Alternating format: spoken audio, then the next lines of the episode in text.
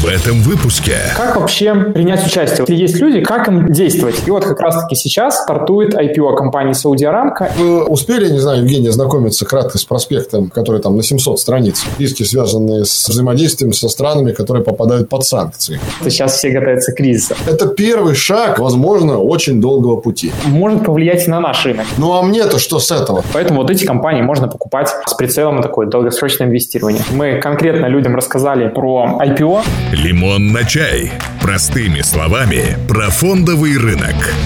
Друзья, всем привет! С вами подкаст «Лимон на чай». Я Евгений Коваленко и мой соведущий Олег Кабелев. Олег, привет! Всем здравствуйте, Евгений, добрый день! Добрый день, Олег. Сегодня мы будем рассматривать тему про самую дорогую компанию в мире. Это компания Саудия Рамка. Я уверен, что немногие люди вообще слышали про такую компанию, но тем не менее, эта компания является самой дорогой именно частной компанией. Многие знают компанию Apple, которая является самой дорогой публичной компанией. И компания Apple оценивается в 1 триллион и 100 миллиардов долларов. А компания Сауди Арамка, по примерным оценкам, стоит где-то 1 триллион и 500 миллиардов долларов, то есть полтора триллиона долларов. И это где-то больше на процентов 20-25, чем компания Apple. Вот такая вот сегодня у нас тема, Олег. Сауди Арамка и ее IPO. То есть когда компания переходит из статуса частной в статус публичный. Да, Евгений, очень интересная тема. Это, кстати говоря, второй выпуск нашего подкаста. Мы вот решили, что на самом деле история, вот я имею в виду я, там инвесторы мировые, что как-то вот Apple самая дорогая компания мира, а тут раз и выскочила как черт из табакерки какая-то другая компания. Интересно ее пообсуждать. Единственное, о чем я хотел бы вам сказать, как э, тоже участнику нашего подкаста, ну и как слушателю, что все-таки Сауди Арамка это не частная компания, на 100% она пока еще принадлежит государству в лице правительства Саудовской Аравии и монаршей семьи Саудовской Аравии. Но скоро будет принадлежать уже не на 100%. Да, и мы как раз сегодня будем разговаривать про то, как компания Сауди Рамка становится публичной и продает часть себя простым инвесторам.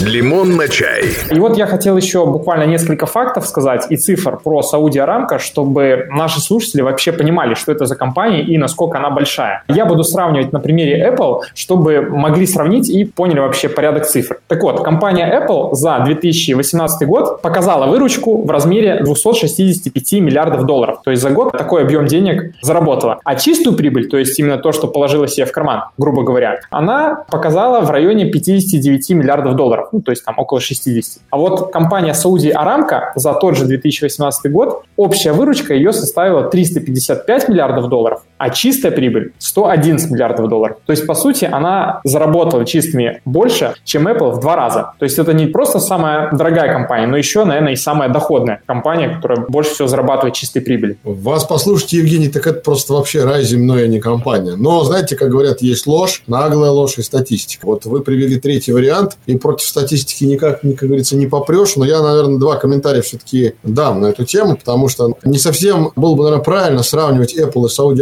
Aramco, поскольку Apple – это компания, которая создает, в первую очередь, добавленную стоимость. Ну, то есть, грубо говоря, она создает что-то нематериальное, программное обеспечение, то, что нельзя пощупать, ощутить, и то, что устанавливается на уже железо, хард, там, да, по всему миру. Основная задача в создании таких вещей, как программное обеспечение, это интеллектуальный капитал, которым обладает компания. Это люди, это мозги. И ясно, что чтобы серийным образом в масштабе мира что-то производить конкурентоспособное, что, безусловно, Apple делает, нужно нанимать гораздо больше людей, которые должны безостановочно такую фабрику мозгов устраивать. Что касается Сауди Арамка, здесь никакой высокой добавленной стоимости нет. Здесь все четко и понятно. Никакого маркетинга в том понимании, в котором он есть у Apple, поскольку это все-таки более конкурентный рынок? Нет. Вот, Евгений, вы часто видели рекламные ролики, в которых говорится, это нефть, покупайте нефть? Нет, таких роликов я по телевизору не видел. Да, и, наверное, не увидите, потому что нефть – это сам по себе уникальный ресурс, который не нужно рекламировать. Задача Сауди Арамка – договориться о условиях торговли, поставки, продажи нефти. И поэтому для этого не нужно обладать огромным интеллектуальным капиталом в масштабе компании, и не нужно тратить большие деньги на маркетинг. Поэтому хватает людей как раз в том количестве, в котором и работает Сауди Арамка. И этим объясняется такая почти в два раза разница в численности сотрудников. Лимон на чай. Да, по численности сотрудников у Сауди Арамка количество работников около 65 тысяч, а у Apple 132 тысячи. Тысяч, то есть в два раза больше. При этом вот чистую прибыль Saudi Aramco делает в два раза больше, чем Apple. Вот такая вот интересная статистика. Да, я абсолютно в этом смысле подтверждаю ваши цифры. Что касается второго факта и чистой прибыли, то тут э, очевидно, что речь идет о долгосрочных контрактах, поскольку если Apple продает свои товары штучно и, ну, скажем так, по законам рынка и не контрактует, то есть не устанавливает какие-то долгосрочные цены на свои товары. Более того, почти все товары Apple подвержены динамическому ценообразованию.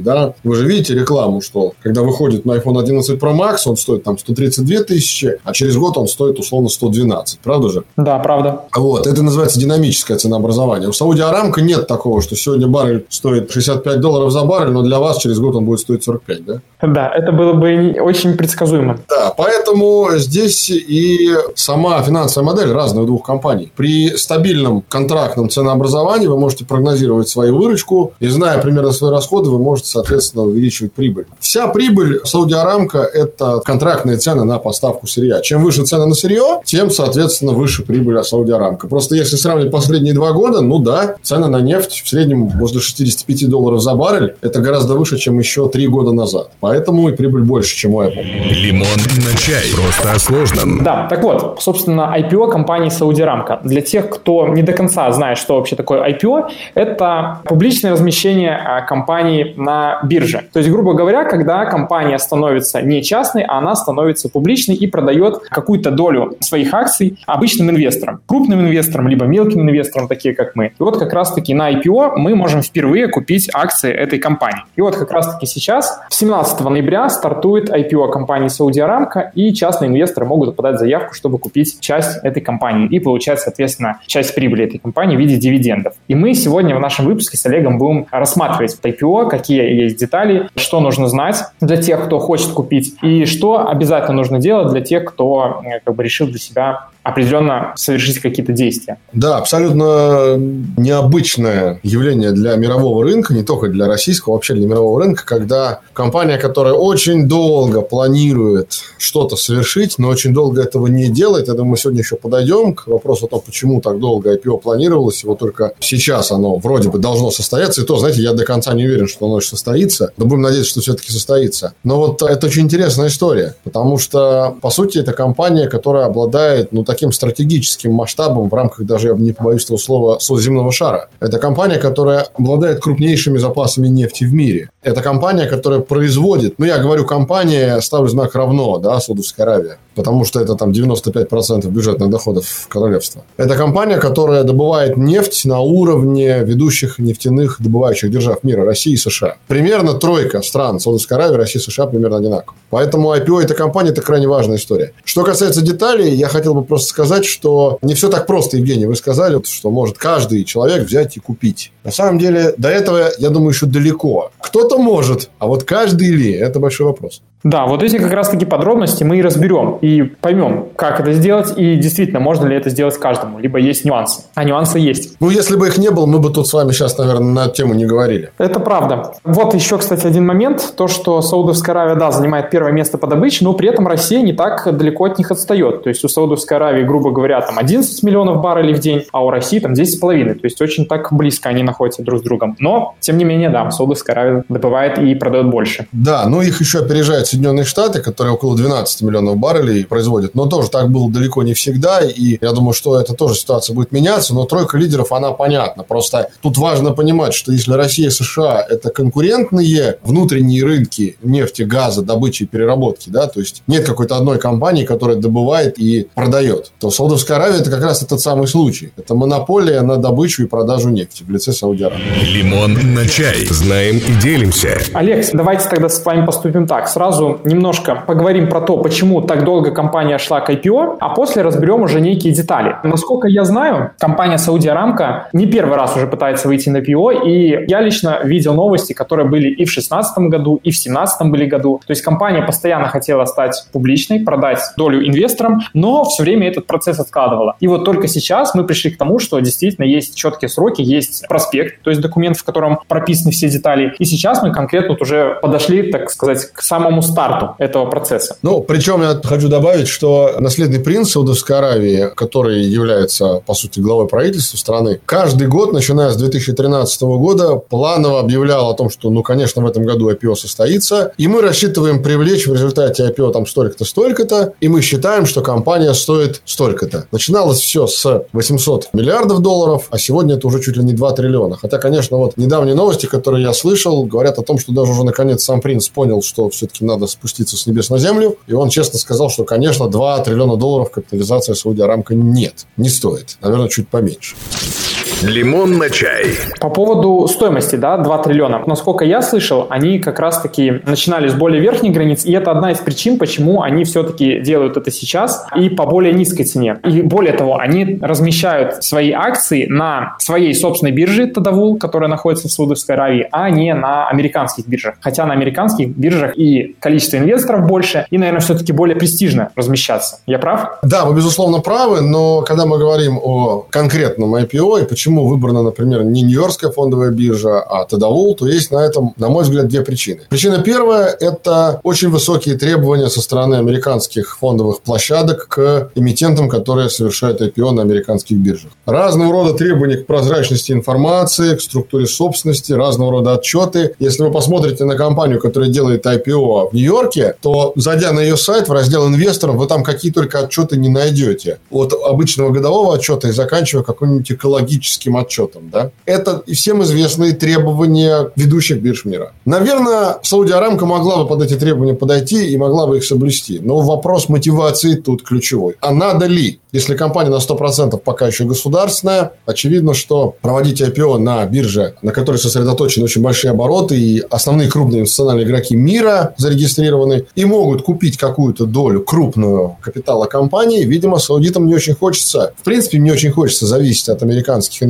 пускай даже и на эти там 2 или там 2,5%. И поэтому выбор не делается, на мой взгляд, сознательно в пользу Нью-Йорка. И вторая причина – это общий арабский менталитет. Надо понимать, что арабы – это представители деловой культуры, которые никогда ничего сразу полностью целиком не раскрывают. Как от личных бесед, так и до IPO. Если вы успели, не знаю, Евгений, знакомиться кратко с проспектом IPO Сауди-Арамка, который там на 700 страниц. Да, я кратко посмотрел, но я посмотрел только основные моменты, которые меня заинтересовали. Конечно же, все 700 страниц я не читал. Нет, ну, э, я бы вам лично памятник бы поставил, если бы прочли. Но дело не в этом. Это и не нужно читать. Но достаточно просто пролистать, и становится понятно, что в этих 700 страницах, по сути, по делу, где есть конкретная информация какая-то, да, а не какие-то там соглашения о намерениях, не больше 100-150 страниц. А о чем это говорит? О том, что всю информацию для рынка Саудиарамка раскрывать не хочет. И это еще одна причина того, что они не идут размещаться на нью-йоркских биржах. Вот конкретный пример, чтобы было понятно. Мы знаем даты и условия участия в IPO для розничных инвесторов. Вы уже говорили о сроках. А знаем ли мы даты и условия для институционалов? Ну, то есть для тех, кто готов купить более крупный пакет? Ну, ориентировочно там назначено на декабрь, 5 декабря вроде бы. Да, вот вы уже говорите ориентировочно. Может быть декабрь, может быть не декабрь. А если вы хотите делать IPO в Нью-Йорке, не может быть у вас такого, может быть или не может быть. Вам надо четко определиться. Наверное, Саудиарамка пока не считает это нужным, и поэтому размещается в Саудовской Аравии. it. Лимон на чай.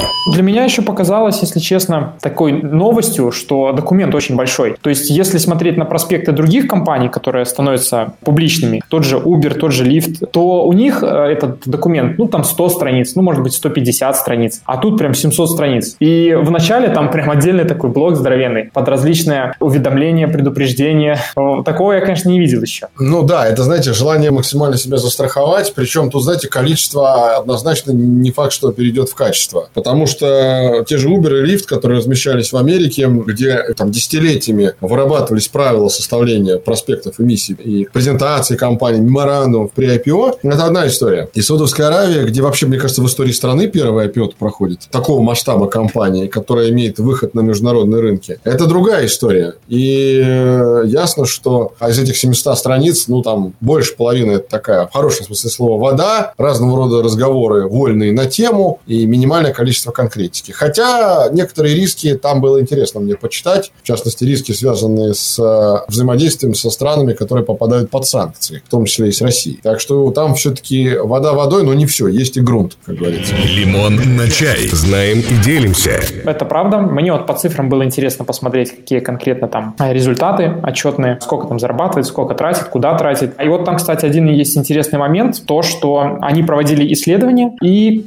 сравнили, какая доходность по добыче нефти и какая вообще себестоимость добычи нефти в разных странах. Мне было интересно посмотреть именно с Россией. И вот они там рассчитали, что с Россией средняя себестоимость в районе 40 долларов, ну, может, там свойств там 40 с чем-то. А в Саудовской Аравии этот параметр на цифре 17 долларов закрепился. Чуть ли не в три раза меньше. Так вот, и мне, если честно, было удивительно, что в России такой высокий показатель себестоимости добычи нефти, то есть в районе 40 долларов. Я, если честно, думал, что он намного ниже. Я думал, что он ну, там 10 долларов, может быть 20 долларов, но не думал, что 40. Ну, вы знаете, Евгений, э, многие, на самом деле, так же, как и вы, немножко удивляются, когда узнают о том, что себестоимость добычи нефти в России сегодня примерно 45 долларов. Что такое цифра 45 и 17? Это та цена, при которой мы выходим на уровень безубыточности. Мы даже не говорим про прибыльность. Вопрос, а почему же в Саудовской Аравии в три раза дешевле добывать нефть? Несколько причин. Причина первая. Условия добычи нефти. Вся практически добываемая нынче в России нефть – это либо Западная Сибирь, либо арктический шельф, либо континентальный российский шельф, граничащий с Арктикой. То есть, это крайне сложные условия добычи. Это нефть, которая залегает не рядом с поверхностью. Чтобы добраться до нее, нужно еще пробурить лед. Это тяжелейшие суровые условия работы. Это зарплата тем, кто работает в этих условиях. А это логистика, это затраты на подвоз техники, оборудования и так далее, и так далее, и так далее. Саудовская Аравия – это страна, где нет морозов, где нет снега, где нет дождя, и где нефть залегает на глубине не больше 50 метров от поверхности. Как говорится, ткнул посохом и полилось. Да, как я люблю говорить про страны Персидского залива нефтяные. И поэтому очевидно, что здесь нельзя сравнивать себестоимость добычи по этому показателю. Вторая причина – это налоговая история. Мы знаем, что налоговый режим в каждой стране свой. В России он свой, в Саудовской Аравии он свой. Понятно, что налоговый пресс, поскольку рынок в России более конкурентный, и экономика, хотя она и однобока, но она все-таки более, скажем так, диверсифицирована, что ли, да, у нас не только ТЭК есть, в отличие от Саудовской Аравии, да, который там 99% бюджет страны дает. Это дает необходимость, накладывает определенную нагрузку на те компании, которые платят налоги в бюджет. Чем более конкурентен рынок, тем, естественно, выше будет налоговый пресс в целом в экономике на эти компании.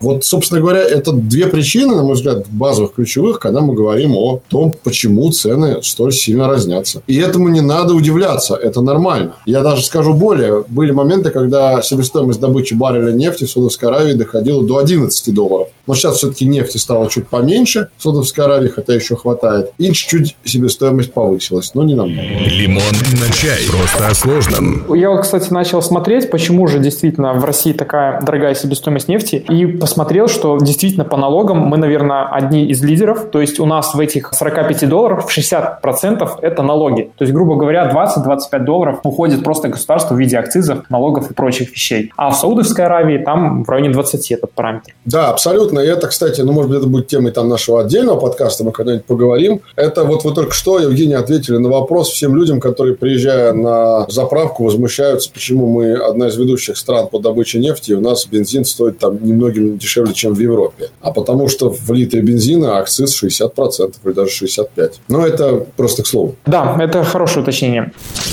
Лимон на чай. Так вот, по поводу IPO Сауди Рамка. Вот если честно, мне и, может быть, даже другим слушателям нашим показалось, что сейчас есть некий такой бум на IPO. И не только крупные компании, но и какие-то компании помельче выходят на IPO, и как-то этот процесс весь форсируется. Недавно было IPO Uber, IPO Lyft, а сейчас вот IPO Airbnb планируется. И вот многие крупные компании, вот сейчас еще Саудовская Аравия с ее самой крупной нефтяной компанией государственной, все стремятся как-то выйти на IPO. Не кажется ли вам, что все куда-то торопятся. Все хотят как можно быстрее разместиться и получить деньги. А вам не кажется, Евгений, что вообще на финансовых рынках последние лет 50 все куда-то торопятся, нет? Ну, если так смотреть по-большему, то да, конечно, есть такой момент. Ну, вот именно последние, наверное, 2-3 года, особенно люди, которые не сильно в этих моментах разбираются, не сильно глубоко копают, есть такой просто новостной фон, что многие компании выходят на IPO, и кто-то, особенно в последние годы, вот в 18-19 год, это прям активизировалось. На самом деле, я просто сказал это как бы немножко в шутку, просто Просто дело в том, что ну, на общий фон такого вот торопливого движения на финансовых рынках, что вполне справедливо и нормально, накладывается еще и такая вещь, как, ни странно, мода на размещение. Если мы посмотрим на динамику мировых IPO за последние, наверное, лет 10, то мы узнаем и увидим, что каждый год практически обозначен какой-то отраслевой спецификой IPO. Одно время был год IT-гигантов, когда выходили Facebook, Netflix, Twitter. Потом был год, когда выходили активно компании, которые работали в секторе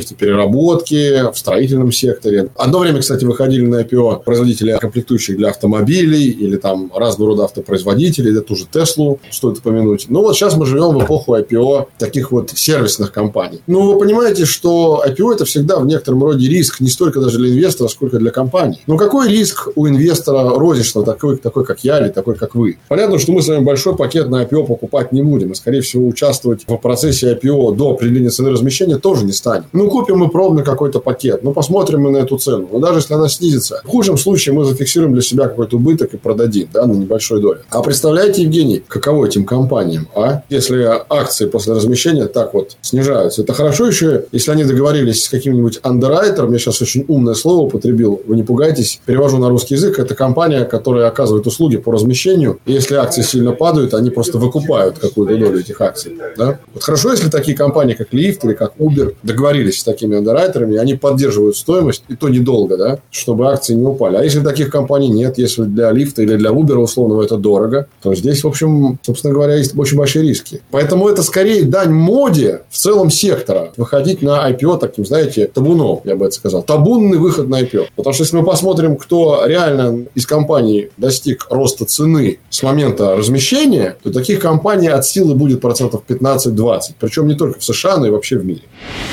Лимон на чай.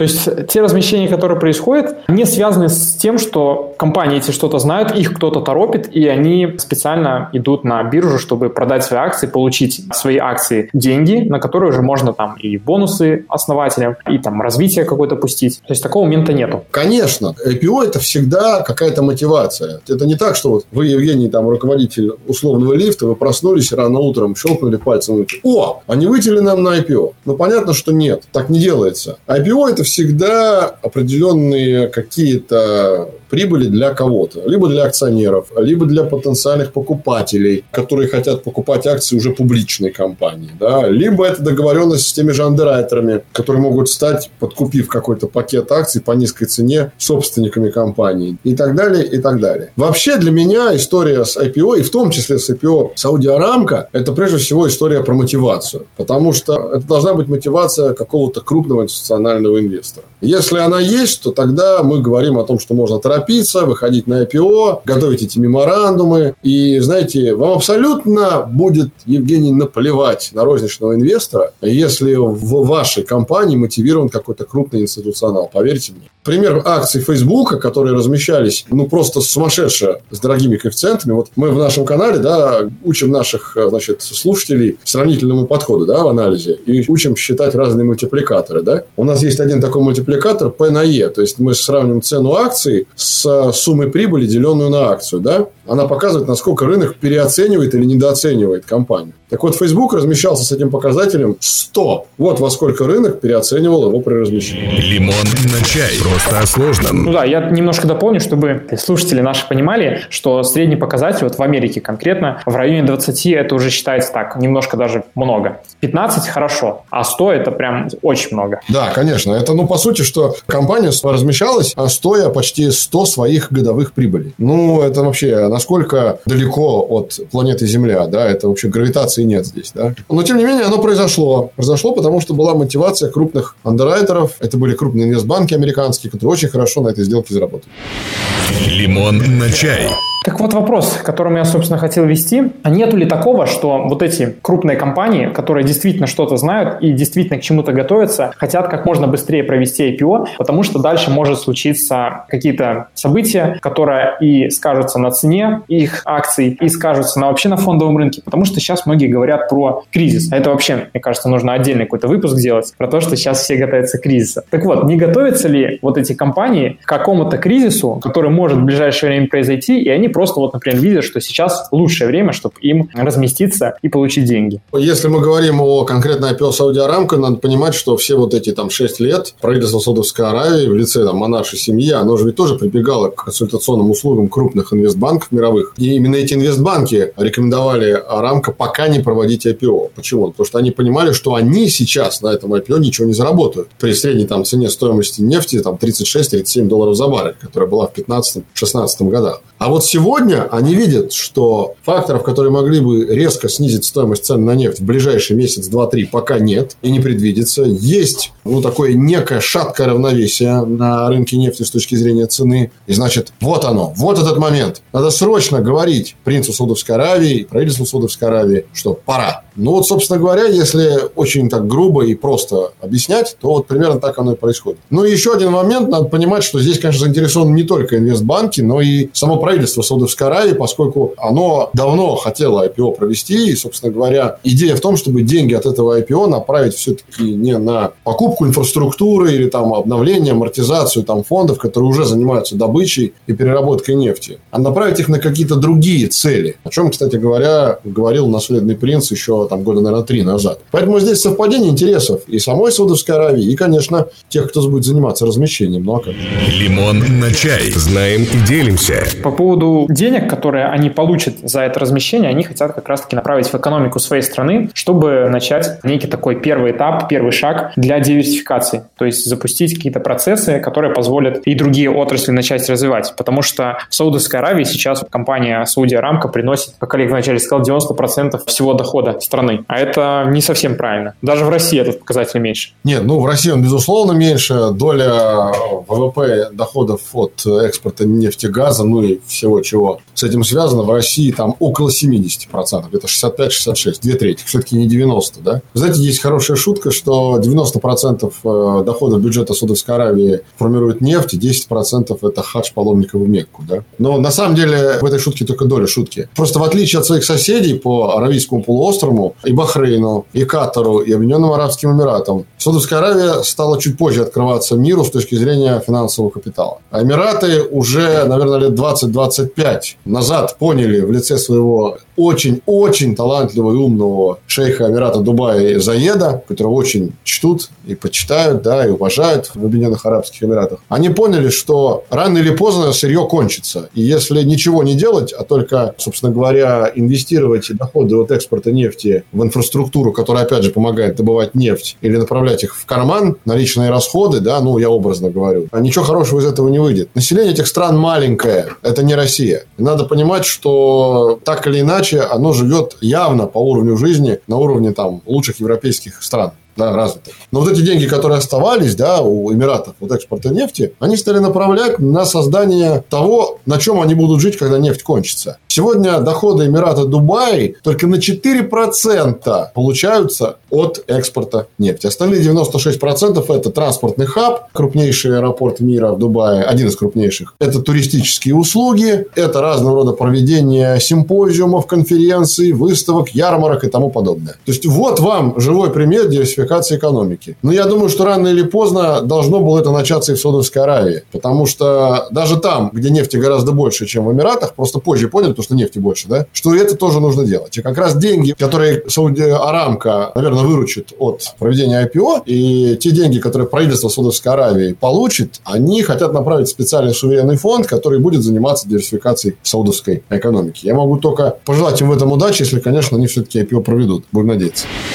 Лимон на чай. Да, вот этот момент настал, когда они уже пришли вплотную к IPO. Так если говорить про детали IPO и то, что там у нас в проспекте они написали, мне показалось, что информация такая размытая. То есть много действительно страниц, вы это, в принципе, мое подтвердили предположение, много страниц, много всяких предупреждений, много рисков. Что вы можете сказать по поводу деталей? А, ну я могу сказать следующее. Давайте мы разделим, да, я уже сказал, что есть э, розничные инвесторы, есть э, институциональные инвесторы. Розничные инвесторы которые для них IPO стартует 17 ноября в день старта приема заявок. 28 прием заявок заканчивается. Цена размещения будет определяться 5 декабря, когда, по идее, должны начаться торги акциями Арамка на ТДВ, на Саудовской бирже. Что касается институциональных инвесторов, тут все гораздо сложнее. Здесь сроки размыты. Это связано с тем, что есть определенные запреты для этих инвесторов по продаже пакетов акций, которые они могут получить в результате IPO. Имеется в виду временные запреты. По-моему, там в течение года институционалы не имеют права вообще продавать свои пакеты. И только правительство Саудовской Аравии может у них этот пакет выкупить. Да? То есть, такой путь к отступлению себе саудиты сделали. Что, наверное, вполне логично и понятно. Да? Если ты сидишь на курице, которая несет золотые яйца, ты ее тщательно охраняешь. Ты, не дай бог, кто-то из несогласных акционеров купит какой-нибудь относительно крупный пакет, чтобы не было потом проблем договориться с ним. По поводу оценки капитализации, я все-таки буду исходить из суммы диапазона 1,2-1,5 триллиона долларов. Самое оптимистичное, конечно, уже даже сам принц признал, что она слишком далека от реальности стоимости. Еще называется сумма в 1,7 триллионов долларов как капитализация. Но важно другое. Я вот, готовясь к подкасту, знаете чего? Я посчитал эти самые мультипликаторы, соотношение цены капитализации и чистой прибыли, исходя из двух, собственно говоря, вариантов. Из э, варианта капитализации полтора триллиона долларов и 1,7 триллиона долларов. И там, и там я получил вот этот P на E, который в Фейсбука нами помянутого был 100, где-то в районе 16 и 18. Для американского рынка это показатель не очень большой, хотя это тоже великоватый, но уж для саудовского крайне большой. То есть, это значит, что правительство Саудовской Аравии, ну, в общем, лелеет такие весьма завышенные планы в отношении итогов IPO. И второй важный момент.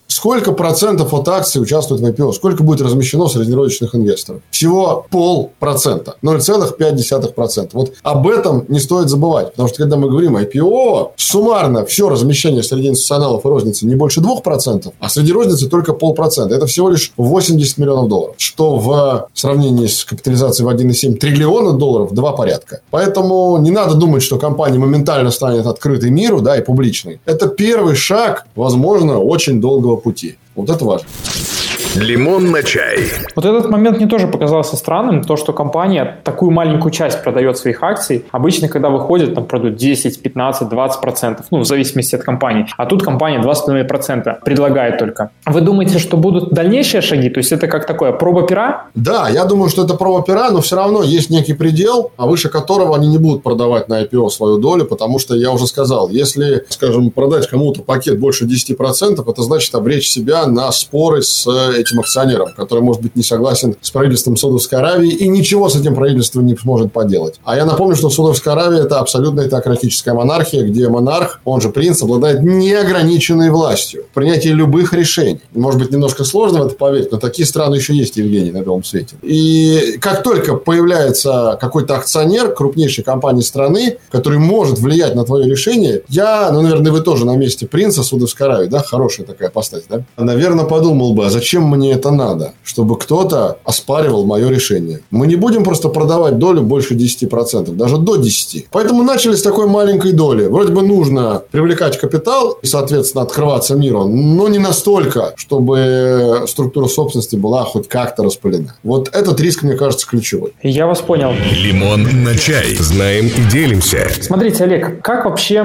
принять участие? Вот если есть люди, которые хотели бы принять участие в IPO этой компании, как им действовать? Нужно пойти к брокеру, нужно подать заявку. Какой вообще брокер это делает? Это можно у российского брокера какого-то сделать, либо нужно только у американского, либо у европейского. То есть вообще этот процесс, как он выглядит? Вот, допустим, я захотел купить. Очень хороший вопрос и такой, знаете, жизненный, самое главное. Ну, у российского брокера точно вам делать нечего в этом случае, да, можно даже к нему не ходить. А вот, например, э, вы говорите про американский, европейский, я бы, знаете, я бы это объединил и сказал бы брокеры мирового масштаба, потому что, как правило, крупные брокеры мировые, они представлены во всех странах мира, да, и на всех материках. Соответственно, вы смотрите, кто является организаторами размещения Сауди Арамка. Это однозначно крупнейшие брокеры мира, они же инвестиционные банки, которые имеют отделение по всему миру. Вы приходите как физическое лицо в отделение такого банка и говорите, что вы как розничный инвестор готовы на такую-то сумму принять участие в IPO Сауди Арамка. От вас принимают заявку и рассказывают вам алгоритм. Почему именно так? Потому что, как правило, стоит подавать заявку на участие в IPO у того брокера, который является организатором размещения. Это просто и надежнее, и легче для вас с точки зрения уплаты комиссии. Да? Потому что если вы заплатите гипотетически какому-то другому брокеру, он все равно обратится к организатору, верно же? То есть вы все равно заплатите комиссию на финише, вы оплатите их взаимодействие. И вы не думаете, что вы этого не будете делать. Еще как, будете как миленький. То есть две комиссии будет, да? Да, конечно, ну будет. Для вас она будет одна, просто она суммируется. Вот и все. То есть это будет для вас дороже. Поэтому я думаю, что вот такой шаг – это первый шаг со стороны розничного инвестора. Ну и потом не надо забывать, что эти самые организаторы, они уже принимают заявки, там, не знаю, десятилетия, как организаторы IPO разных всяких, да. Для них эта процедура отлажена и работает как часы, в отличие от того, что там российского брокера, даже если он, допустим, будет готов принять вашу заявку. Вот. Поэтому вот такая процедура. Но я бы все-таки, знаете, рекомендовал с точки зрения именно уже не алгоритма, а такой нормальной логики, все-таки дождаться определения цены размещения и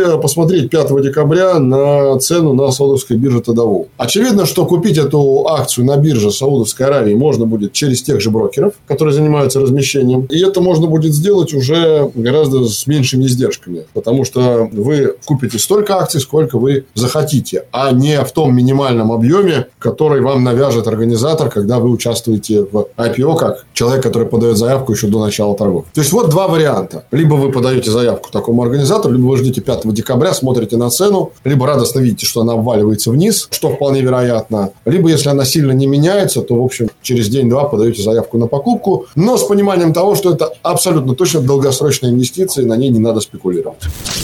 Лимон на чай. На самом деле, вы когда начали объяснять алгоритм, я уже понял, что для многих наших слушателей процесс, он будет недоступен, потому что не все участники имеют доступ к зарубежным брокерам. По большинству счета открыто у российских брокеров, поэтому принять участие в IPO еще та задачка. Ну, давайте так, если все-таки уж э, не совсем не будем сгущать краски, многие зарубежные брокеры имеют филиалы в России. Да, просто не все работают с розничными инвесторами. Я не буду сейчас называть имена, да, там, чтобы лишний раз не рекламировать этих брокеров брокеров, но мы все их знаем, да, там 5-6 брокеров. Просто надо обзвонить их, вам, мне или тому, кто захочет принять участие в IPO и узнать. А я думаю, что что-то ему расскажут. Или вам, или мне. Лимон на чай. Просто о сложном. Ну, если говорить лично про меня, я бы вот компанию на IPO эту не стал покупать. По нескольким причинам. Во-первых, мне кажется, что у нас в России есть и более интересные компании, которые тоже связаны с нефтью. И при этом это все более понятно. То есть есть брокеры, с которыми можно работать, все это доступно. Есть отчеты на русском языке, которые можно посмотреть. Это первый момент. Второй момент, что само по себе участие в IPO – это более рисковое занятие. Я, например, понял, что это не совсем мой... Не ваш профиль. Да, не мой профиль, поэтому я вот эти IPO смотрю на них пока с осторожностью. Ну и третий момент, что сама по себе компания, мне кажется, все-таки оценена высоко. То есть ту оценку, которую они хотят получить, а вообще начиналось это все с 2 триллионов, сейчас уже полтора триллиона, нижняя граница 1 триллион 200 миллиардов. А что будет на старте, вообще непонятно, да? Это уже как бы не такой хороший знак, не хороший сигнал. Вот, поэтому лично мое мнение, я бы вот конкретно это IPO обошел бы стороной. Что думаете вы, Олег? Я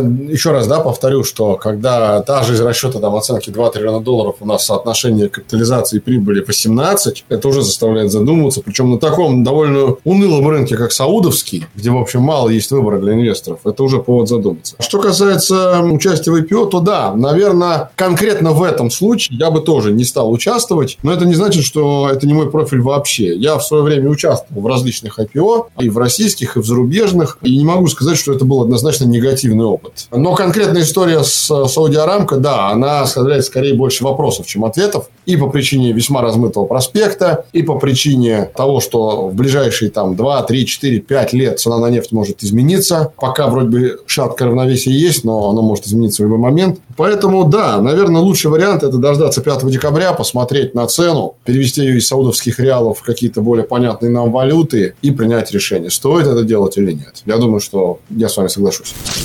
Лимон на чай.